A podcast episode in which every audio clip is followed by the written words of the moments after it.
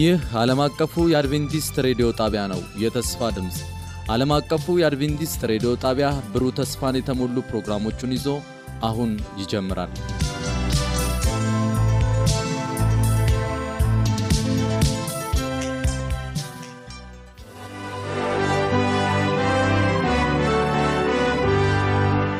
ሕያው ቃል ለዘመኑ ሰው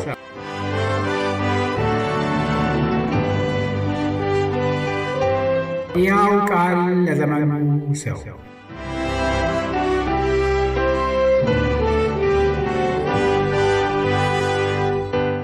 በዚህ ዝግጅት መሠረታዊ የመጽሐፍ ቅዱስ ትምህርት በነፃ ይሰጣል።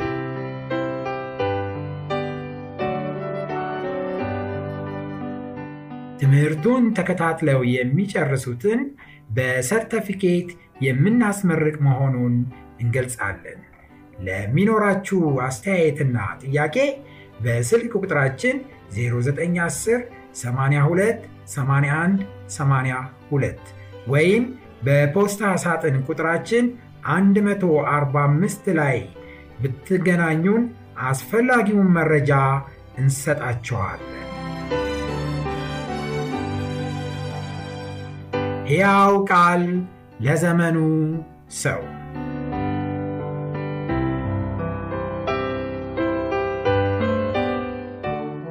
ይህ ፕሮግራም ሰኞ በመደበኛነት ሲቀርብ፣ አርብ ደግሞ ላመለጣቸው አድማጮቻችን በድጋሚ ይቀርባል።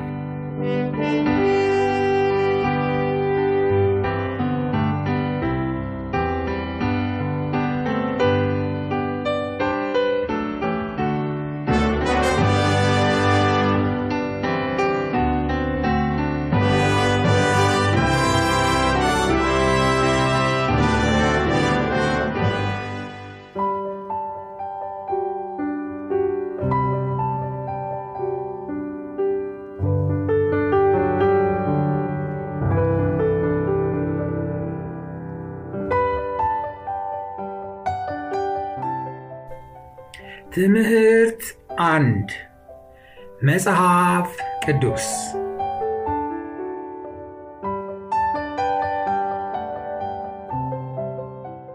የእግዚአብሔር መልእክተኞች በመለኮታዊ መንፈስ ቅዱስ በመመራት የብሉይና የአዲስ ኪዳን መጽሐፍትን ጻፉ። መጽሐፍ ቅዱስ የአምላክ ባሕሪን የሚገልጽና የእውነትም መፈተኛ የሆነ ሥልጣን ያለው ሕያው ቃል ነው። በዚህ ቃል ውስጥ እግዚአብሔር ለሰው ልጆች ደህንነት ወይም መዳን የሚያስፈልጉትን ዕውቀቶች ሁሉ አስቀምጧል። መጽሐፍ ቅዱስ ሊወድቅ ወይም ሊሳሳት የማይችል የአምላክ ፍቃድ መግለጫ ነው። እንዲሁም እግዚአብሔር በዘመናት ያከናወናቸውን ተግባሮች የሚዘክር ተአማኒነት ያለው መጽሐፍ ነው።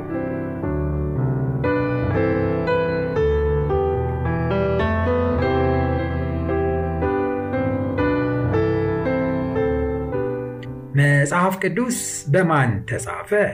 በሁለተኛ ጴጥሮስ ምዕራፍ 1 20ና 21 ላይ እንደዚህ ይነበባል። ይህንን በመጀመሪያ እወቁ በመጽሐፍ ያለው ትንቢት ሁሉ ማንም ለገዛ ራሱ ሊተረጉመው አልተፈቀደለትም። ትንቢት ከቶ በሰው ፍቃድ አልመጣምና፣ ዳሩ ግን በእግዚአብሔር ተልከው ቅዱሳን ሰዎች በመንፈስ ቅዱስ ተነድተው ተናገሩ። ወንድሞቼና እህቶቼ መጽሐፍ ቅዱስን የጻፉት በእግዚአብሔር የተመረጡ እግዚአብሔርን የሚፈሩና የሚታዘዙ ቅዱስ የሆኑ ሰዎች ናቸው። እነዚህ ሰዎች የጻፉት ከራሳቸው አመንጭተው ወይም ፈጥረው ሳይሆን መንፈስ ቅዱስ በተናገራቸው መሰረት እሱን እያዳመጡ ትእዛዙን ፈጽመው ለእኔና ለእናንተ ደግሞ ይረባን ዘንድ ይህንን ቅዱስ መጽሐፍ ጻፉልን። እነሱም በብሉይ ዘመን የነበሩት ነቢያት ተብለው ሲጠሩ በአዲስ ኪዳን ዘመን ደግሞ የጻፉልን ሐዋርያት ወይም የኢየሱስ ክርስቶስ ተከታዮች ተብለው ይታወቃሉ። ወንድሞቼና እህቶቼ እነዚህ ሰዎች በተለያየ ስልጣንና ማዕረግ ላይ የነበሩ ነበሩ። አንዳንዶች እረኞች ነበሩ። ለምሳሌ እንደ አሞጽ የመሳሰሉት ንጉሥ ዳዊት ወደ ስልጣን ከመምጣቱ በፊትም እረኛ እንደነበረ መጽሐፍ ቅዱስ ይነግረናል። አንዳንዶች በአዲስ ኪዳን የአሳ አጥማጆች ነበሩ። እንደነ ጴጥሮስ የመሳሰሉት ዮሐንስ የመሳሰሉት እነዚህ ደግሞ አሳ በማጥመድ የሚተዳደሩ ነበሩ። ሌሎቹ ደግሞ ነገስታቶች ነበሩ። እንደ ንጉሥ ሰለሞን የመሳሰሉ ታላላቅ ነገስታቶችም መጽሐፍ ቅዱስን ጽፈውልናል። ብዙዎቹ ደግሞ የቤተ መቅደስ አገልጋዮች እና ካህናቶች ነበሩ። እነዚህ የተለያዩ ሰዎች መጽሐፍ ቅዱስን በተለያየ ዘመንና ጊዜ ከእግዚአብሔር ሰምተው ከእግዚአብሔር መንፈስ ቅዱስ ሰምተው ለእኔና ለእናንተ ጽፈው አቆይተውልናል። ስለዚህ እነዚህ ሰዎች በተለያየ ዘመን በተለያየ ጊዜ በተለያየ ስልጣንና በተለያየ የኑሮ ደረጃ የነበሩ ቢሆኑም ነገር ግን የጻፉት ከራሳቸው ሳይሆን መንፈስ ቅዱስ የነገራቸውን ስለጻፉ የመጽሐፍ ቅዱስ ደራሲ ወይም ጸሐፊ የእግዚአብሔር መንፈስ እንደሆነ እናውቃለን። መጽሐፍ ቅዱስ ለምን ይጠቅመናል? ክርስቶስ ሲናገር በማቴዎስ ወንጌል ምዕራፍ 4 ቁጥር 4 ላይ እርሱም መልሶ ሰው ከእግዚአብሔር አፍ በሚወጣ ቃል ሁሉ እንጂ በእንጀራ ብቻ አይኖርም ተብሎ ተጽፏል አለ። ስለዚህም የሰው ልጅ ስጋዊ ፍላጎት የመብላት የመጠጣት ኃይል የማግኘት ይህንን ስጋውን የማበርታት ፍላጎት ቢኖረውም ተጨማሪ ደግሞ መንፈሳዊ ፍላጎት አለው። መንፈሳዊ ፍላጎቱ የሚረካው የእግዚአብሔርን ቃል በመስማት እና በመማር ነው። ልክ ስጋችን እንደሚራብ ሁሉ መንፈሳችንም ይራባል፣ ይጠማል። ስለዚህ ለመንፈሳችን ምግብ የሆን ዘንድ የእግዚአብሔር ቃል ደግሞ እንደተሰጠን መጽሐፍ ቅዱስ ያረጋግጣል። መጽሐፍ ቅዱስ ለምን ይጠቅመናል? ጳውሎስ ለጢሞቴዎስ በጻፈው ሁለተኛው ደብዳቤው ላይ እንደዚህ ብሏል። ሁለተኛ ጢሞቴዎስ ምዕራፍ 3 ቁጥር 16 እና 17 የእግዚአብሔር ሰው ፍጹምና ለበጎ ሥራ ሁሉ የተዘጋጀ ይሆን ዘንድ የእግዚአብሔር መንፈስ ያለበት መጽሐፍ ሁሉ ለትምህርትና ለተግሣጽ ልብን ለማቅናት በጽድቅም ላለው ምክር ደግሞ ይጠቅማል ይላል። እንግዲህ የተለያዩ መጽሐፍቶች ለተለያየ ጥቅም ያገለግላሉ። ለምሳሌ የጂኦግራፊ መጽሐፍ ስለ ምድር አቀማመጥ ያስተምረናል። የባዮሎጂ መጽሐፍ ስለ አካላችን አቀማመጥና አሰራር ያስተምረናል።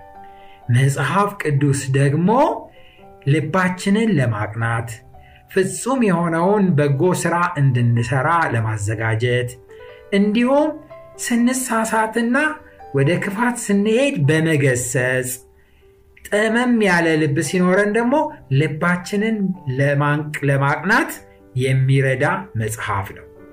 መጽሐፍቶች ሁሉ ለተለያየ ጥቅም ይውላሉ። ጽድቅን ደግሞ የሚያስተምረን መጽሐፍ ቅዱስ እንደሆነ ከመጽሐፍ ቅዱስ ከራሱ እናያለን ማለት ነው። ስለዚህ ለጽድቅ ያለው ትምህርት እና ምክር ወደ ሰማይ ለመሄድ የእግዚአብሔርን ፍቃድ ለመፈጸም ያለውን ትምህርት የሚያስተምረን መጽሐፍ ቅዱስ እንደሆነ እናውቃለን ማለት ነው። እንግዲያውስ የእግዚአብሔር ቃል ምን በመባል ይታወቃል? በጣም የሚገርም ነው። በዕብራውያን ምዕራፍ 4 ቁጥር 12 ላይ የእግዚአብሔር ቃል ሕያው ነውና የሚሰራ ሁለት አፍ ካለው ሰይፍ ሁሉ ይልቅ የተሳለ ነው፣ ነፍስንና መንፈስን ጅማትንና ቅልጥምን እስኪለይ ድረስ ይወጋል፣ የልብንም ስሜትና ሐሳብ ይመረምራል። ዕብራውያን ምዕራፍ 4 ቁጥር 12 እንግዲህ የእግዚአብሔር ቃል ሁለት አፍ ወይም ሁለት ስለት በግራም በቀኝም ስለት ያለውን ሰይፍ ተመስሏል። አያችሁ፣ አንዳንድ ጊዜ በሰውነታችን ውስጥ እንደ ካንሰር የመሰለ የሚገል ኃይለኛ በሽታ በሚኖርበት ጊዜ ሐኪሞች ማደንዘዣ ይወጉንና ከዛ በኋላ ሰውነታችንን በመክፈት ያንን ካንሰር ገዳይ የሆነውን ቆርጠው ያወጡልናል። ነገር ግን እግዚአብሔር ገዳይ የሆነውን ኃጢአትና በልባችን ውስጥ የተቀመጠውን ቂምና ክፋት ወደ ሰማይ የማያደርሰን ከእሱ ጋር የማያስማማንን ክፉ ነገር በእግዚአብሔር ቃል አማካኝነት ሁለት አፍ ሁለት ስለት ባለው በእግዚአብሔር ቃል ምንም ነገር ሳይቀድ ሰተት ብሎ በመግባት ያንን ክፉና መጥፎውን ነገር ከኛ ውስጥ አስወግዶ የሚያወጣልን የእግዚአብሔር ቃል ነው። ስለዚህ የእግዚአብሔር ቃል ኃጢአትን፣ ክፋትን ከኛ ውስጥ ለማውጣት ውስጣችን ድረስ ጠልቆ በመግባት ከኃጢአትና ከክፋት ነፃ እንደሚያወጣን መጽሐፍ ቅዱስ ይመሰክርልናል። እንደውም ክርስቶስ በዮሐንስ ወንጌል ምዕራፍ 17 ቁጥር 17 ላይ በእውነትህ ቀድሳቸው ቃልህ እውነት ነውና ብሎ ይናገራል። በእውነትህ ቀድሳቸው ቃልህ እውነት ነውና። አሜን። የእግዚአብሔር ቃል ይቀድሰናል። ከኃጢአት፣ ከዓለማዊነት፣ ከክፋትና ከመሳሰሉት ነገር ይለየናል። መቀደስ ማለት መለየት ነው። ይሄ የእውነት ቃል እንደሚቀድሰን ቃሉ ይናገራል። እንግዲያውስ እንግዲያውስ የእግዚአብሔርን ቃል እንደምን ልንቀበለው ያስፈልጋል? ጳውሎስ ለተሰሎንቄ ሰዎች ምዕራፍ 2 ቁጥር 13 ላይ ሲጽፍላቸው እንደዚህ ብሏቸው ነበረ። ስለዚህም የመልእክትን ቃል እርሱንም የእግዚአብሔርን ቃል ከእኛ በተቀበላችሁ ጊዜ በእውነት እንዳለ በእናንት በምታምኑ ደግሞ እንደሚሰራ እንደ እግዚአብሔር ቃል እንጂ እንደ ሰው ቃል አድርጋችሁ ስላልተቀበላችሁት ይላቸዋል። ዋው! እነዚህ የተሰሎንቄ ሰዎች የሚነገረውን የእግዚአብሔርን ቃል የተሰጣቸውን የእግዚአብሔርን ቃል እንደ ሰው ቃል ከሰው አፍ የሚወጣ ቃል አድርገው ሳይሆን ከእግዚአብሔር እንደወጣ አድርገው ነው የተቀበሉት። ስለዚህ ወንድሞቼ እና እህቶቼ ዛሬም በቀጥታ እየተማርን ያለነውን የእግዚአብሔርን ቃል ከዚህም ቀደም በተለያዩ ሰባኪዎች የምሰሟቸውን የእግዚአብሔርን ቃል እንደ ሰው ቃል ሳይሆን እንደ እግዚአብሔር ቃል እንድትቀበሉ እንደሚያስፈልግ መጽሐፍ ቅዱስ ያስተምረናል። እንግዲህ የእግዚአብሔር ቃል በተጨማሪ ምን ታላቅ ነገር ያደርግልናል? መዝሙረ ዳዊት 119 ቁጥር 11 እንደሚለው አንተን እንዳልበድል ቃልህን በልቤ ሰወርኩ ይላል። አንተን እንዳልበድል ቃልህን በልቤ ሰወርኩ። ወንድሞቼ እናቶቼ የእግዚአብሔርን ቃል አውቀን በልባችን ውስጥ በምንሰውርበት ጊዜ በልባችን ውስጥ በምናስቀምጥበት ጊዜ እጅግ በጣም አድርጎ ይጠቅመናል። እግዚአብሔርንም ሰውንም እንዳንበድል የሚረዳን ሕያው ቃል ስለሆነ የሚሰራ ቃል ስለሆነ ሁል ጊዜ ቃሉን በልባችን ውስጥ ልናስቀምጠው ያስፈልገናል። ስለዚህ የእግዚአብሔር ቃል የሁሉም ነገር መፈተኛ ነው። የእውነት ሁሉ መፈተኛ የእግዚአብሔር ቃል ነው። በኢሳይያስ ምዕራፍ 8 ቁጥር 20 ላይ ወደ ሕግና ወደ ምስክር ሂዱ እንዲህ ያለው ቃል ባይናገሩ ንጋት አይበራላቸውም ይላል። ወደ ሕግና ወደ ምስክር ሂዱ እንዲህ ያለውን ቃል ባይናገሩ ንጋት አይበራላቸውም ይላል። ወንድሞቼና እህቶቼ ሕግ በመጽሐፍ ቅዱስ የተጻፈ የእግዚአብሔር ትእዛዛት ነው። ምስክር ስለ ኢየሱስ ክርስቶስ የተመሰከረልን ስለ ደህንነታችን የተገለጸልን በእግዚአብሔር ቃል ውስጥ የሚገኝ ምስክር ነው። ስለዚህ ማንኛውም ነገር ማንኛውም ሰው ስለ አምልኮ ወደ እግዚአብሔር ስለ መቅረብ መመሪያና እቅድ ቢያመጣ ይህንን ቃሉን ያመጣውን ቃሉን የምንመዝነው በእግዚአብሔር ቃል ነው። የእግዚአብሔር ቃል የእውነት ሁሉ መመዘኛ ነው። ስለዚህ የህይወታችን መመሪያ፣ የየቀኑ ስራችን ማካሄጃ፣ የቤተሰባችን መመሪያ ሊሆን የሚገባው የእግዚአብሔር ቃል ነው። ይህም በእግዚአብሔር ቃል ላይ ተፈትኖ ያለፈ እውነት ሁሉ ለህይወታችን እጅግ በጣም ጠቃሚ መሆኑን መጽሐፍ ቅዱስ ያስተምረናል። በመሆኑም በዚህ በእግዚአብሔር ቃል ላይ መጨመርም ሆነ መቀነስ በእግዚአብሔር ዘንድ እጅግ በጣም የሚያሳዝንና በእኛ ላይ ደግሞ ትልቅ ደግሞ በደለኝነት የሚያመጣ ጉዳይ ነው። መጽሐፍ ቅዱስ ሲናገር ማንም በዚህ በትንቢት መጽሐፍ ከተጻፉት ቃላቶች አንዳች ቢያጎል በዚህ መጽሐፍ ከተጻፉት ከሕይወት ዛፍና ከቅድስቲቱ ከተማ እግዚአብሔር ዕድሉን ያጎለዋል ይላል። ራ ዮሐንስ ምዕራፍ 22 ቁጥር 19 በምሳሌ ምዕራፍ 30 ቁጥር 5 እና 6 ደግሞ የእግዚአብሔር ቃል ሁሉ ተፈትናለች። እርሷም ለሚያምኑበት ጋሻ ነው። እርሱም ለሚያምኑበት ጋሻ ነው። እንዳይዘልፍህ ሐሰተኛም እንዳትሆን ከቃሉ በቃሉ አንዳች ነገር አትጨምር የእግዚአብሔር ቃል ሁሉ ተፈትናለች። እርሱም ለሚያምኑት ጋሻ ነው። እንዳይዘልፍህ እንዳይዘልፍህ ሐሰተኛም እንዳትሆን በቃሉ ላይ አንዳች አትጨምር።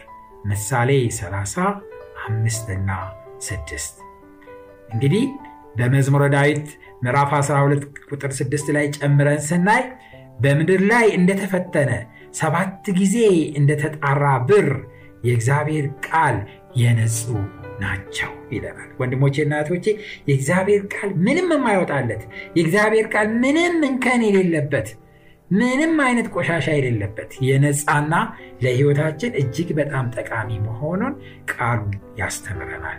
በመጨረሻ የእግዚአብሔር ቃል ዘላለማዊ እንደሆነ ማመን ይኖርብናል በኢሳይያስ ምዕራፍ 40 ቁጥር 8 ላይ ሳሩም ይደርቃል አበባውም ይረግፋል የአምላካችን ቃል ግን ለዘላለም ጸንታ ትኖራለች ይላል።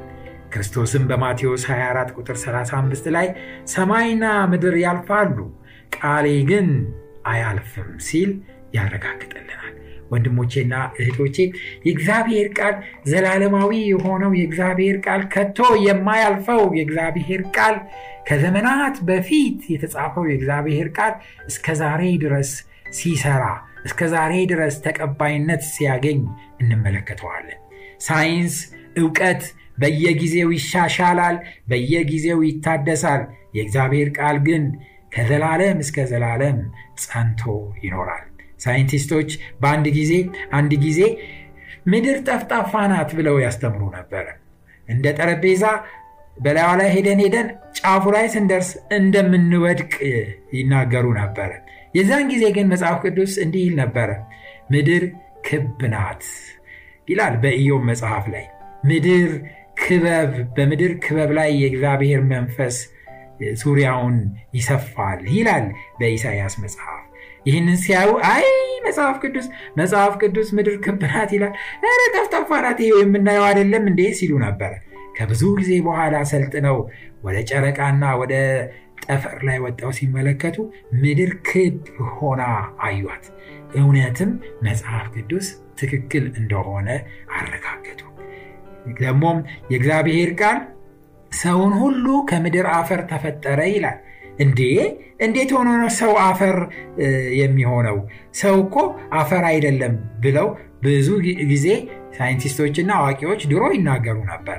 ከብዙ ጊዜ በኋላ ግን መመራመሪያ አጉልቶ የሚያሳይ መነፅር በፈለሰፉ ጊዜ ከዛ በኋላ በላብራቶሪ በመመራመሪያው ክፍል ውስጥ ሆነው አፈር ወስደው ሲመለከቱ በአፈር ውስጥ ያሉ ማዕድናቶችን አንድ በአንድ ተመለከቷቸው እንደ ፖስፈረስ እንደ ካልሽየም እንደ ብረት የመሰለ ማዕደን አይረን የሚባል እነሱን ሁሉ ተመለከቱ። እንደገና የሰውን ገላ ወስደው በዛው በመመልከቻ መሳሪያ ሲመለከቱት በሰው ገላ ውስጥም እንደዚሁ እነዚሁ ፖስፈረስ አይረን ፖሻሲየም የተለያዩ አፈር ውስጥ ያሉ ማዕድናት የሰውንም ገላ ገንብተውት አጥንቱን በካልሽየም የተሰራ መሆኑን ሁሉ ተመለከቱ። ይሄ ከአፈር ውስጥ የሚገኝ ማዕድን ነው እና ስለዚህ ሰው ከአፈር ጋር ህይወት ስላለው እንጂ የአፈር ንጥረ ነገር በውስጡ እንዳለ ተገነዘቡ። ስለዚህ እውነትን ሰው ከምድር አፈር ተሰራ ብለው አመኑ። ወንድሞቼና እህቶቼ ከብዙ ዓመት በፊት ሰዎች ወደ ጠፈር መመልከቻ መሳሪያ በሰሩ ጊዜ በዛ መሳሪያ ከዋክብትን ቆጠሩና 93 ሚሊዮን ከዋክብቶች በሰማይ ላይ አሉ ብለው ተናገሩ። መጽሐፍ ቅዱስ ግን በዛ ጊዜ የሰማይ ከዋክብቶችን ሊቆጠር ማንም አይችልም፣ ሊቆጠሩ አይችሉም የሚል ነበር እና እኛ ቆጥረን እኮ አወቅ ነው በእውቀታችን እኮ ደረስንበት ብለው ተናገሩ። ነገር ግን ከብዙ በኋላ በጣም ትልልቅ ሀብል የተባሉ ደግሞ ቴሌስኮፖች ሰሩና ወደ ጠፈር አመነጠቁና ሲመለከቱ በዛ ከዋክብቶችን ሲያዩ እንደ ምድር አሸዋ የበዙ ሊቆጠሩ የማይችሉ infinitive ሆነው አዩዋቸው። በጣም ብዙ ሆነው አዩዋቸው። ስለዚህ ምን አሉ? ኧረ መጽሐፍ ቅዱስ እኮ አይቆጠሩም የምድር ከዋክብት ያለው ለካ እውነቱን ነው ብለው ተቀበሉ። ወንድሞቼና እህቶቼ መጽሐፍ ቅዱስ ሕያውና የሚሰራ ዘላለማዊ ቃል መሆኑን ራሱ ያረጋግጥልናል። ስለዚህ በዛሬው የመጀመሪያ ትምህርታችን የመጀመሪያው ትምህርታችን መጽሐፍ ቅዱስ በሚል ርዕስ አጥንተናል። እንግዲህ መጽሐፍ ቅዱስ የእምነታችን መመሪያ ነው።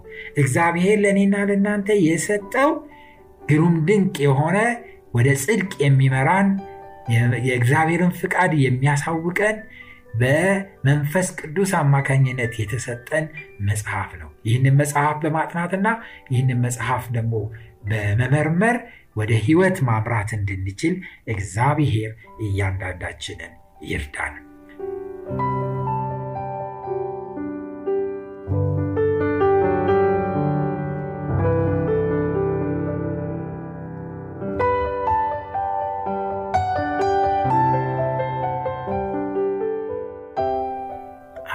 አድማጮቻችን ዛሬ መጽሐፍ ቅዱስ በሚል ርዕስ የመጀመሪያውን ትምህርት አብረን ተምረናል። በዚህ መሰረት ከዚህ ትምህርት የወጡ ጥያቄዎችን እናቀርብላቸዋለን። ጥያቄዎቻችሁ የጥያቄዎቻችሁን መልስ በመልእክት ሳጥን ቁጥር 145 አዲስ አበባ ብላችሁ ብትልኩልን መልሳችሁ ይደርሰናል። እንደገና ደግማለው የዓለም አቀፉ የአድቬንቲስት ሬዲዮ የመልእክት ሳጥን ቁጥር 145 ብላችሁ ለሚቀጥሉት ጥያቄዎች የሰጣችሁትን መልስ በፖስታ ሳጥን ቁጥራችን 145 ላይ ላኩልን። ጥያቄዎቹን አቀርብላችኋለሁ።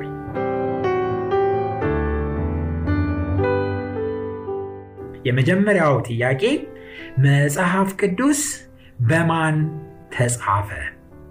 መጽሐፍ ቅዱስ በማን ተጻፈ?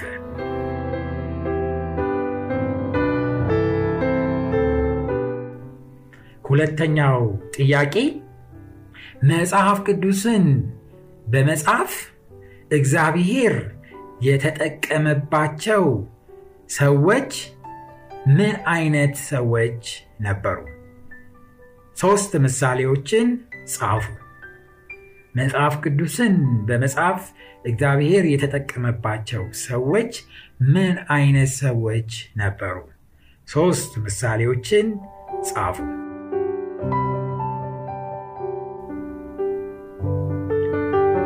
ሦስተኛው ጥያቄ መጽሐፍ ቅዱስ ለምናችን ምግብ ነው?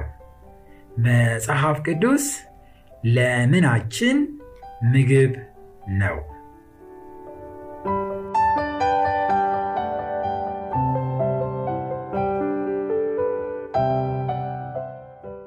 አራተኛው ጥያቄ መጽሐፍ ቅዱስ ለምን ያዘጋጀናል?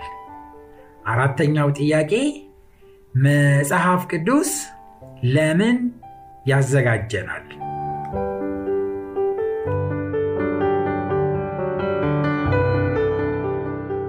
አምስተኛው ጥያቄ መጽሐፍ ቅዱስ በምን ተመስሏል? አምስተኛው ጥያቄ መጽሐፍ ቅዱስ በምን ተመስሏል?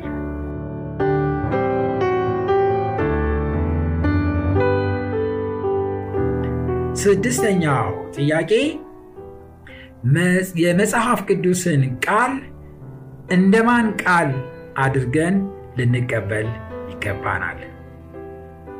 ስድስተኛው ጥያቄ የመጽሐፍ ቅዱስን ቃል እንደ ማን ቃል አድርገን ልንቀበል ይገባናል?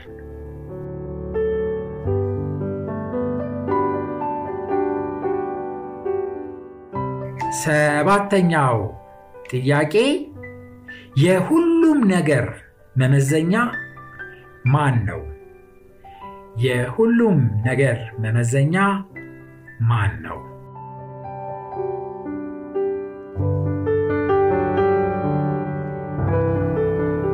ስምንተኛው ጥያቄ ስምንተኛው ጥያቄ በመጽሐፍ ቅዱስ ቃል ላይ መጨመርና መቀነስ ምን ያስከትላል? በመጽሐፍ ቅዱስ ቃል ላይ መጨመርና መቀነስ ምን ያስከትላል?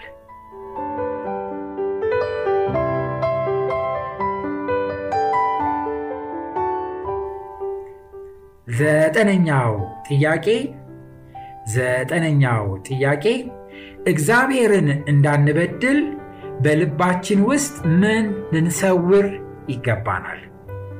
እግዚአብሔርን እንዳንበድል በልባችን ውስጥ ምን ልንሰውር ይገባናል?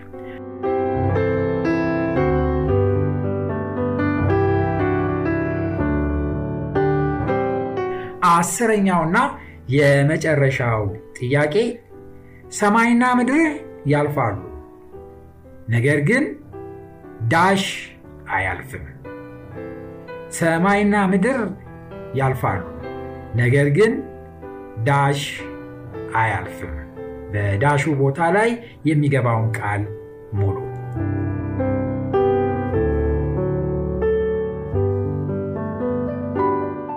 የተከበራችሁ አድማጮቻችንና ተከታታዮቻችን ስለነበረን ጊዜ ሁሉ እግዚአብሔርን እጅግ አድርገን እናመሰግናለን።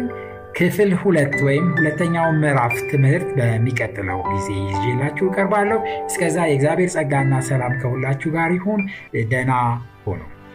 ሕያው ቃል ለዘመኑ ሰው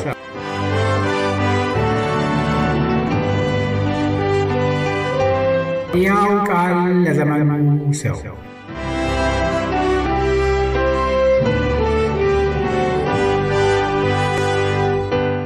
በዚህ ዝግጅት መሰረታዊ የመጽሐፍ ቅዱስ ትምህርት በነፃ ይሰጣል።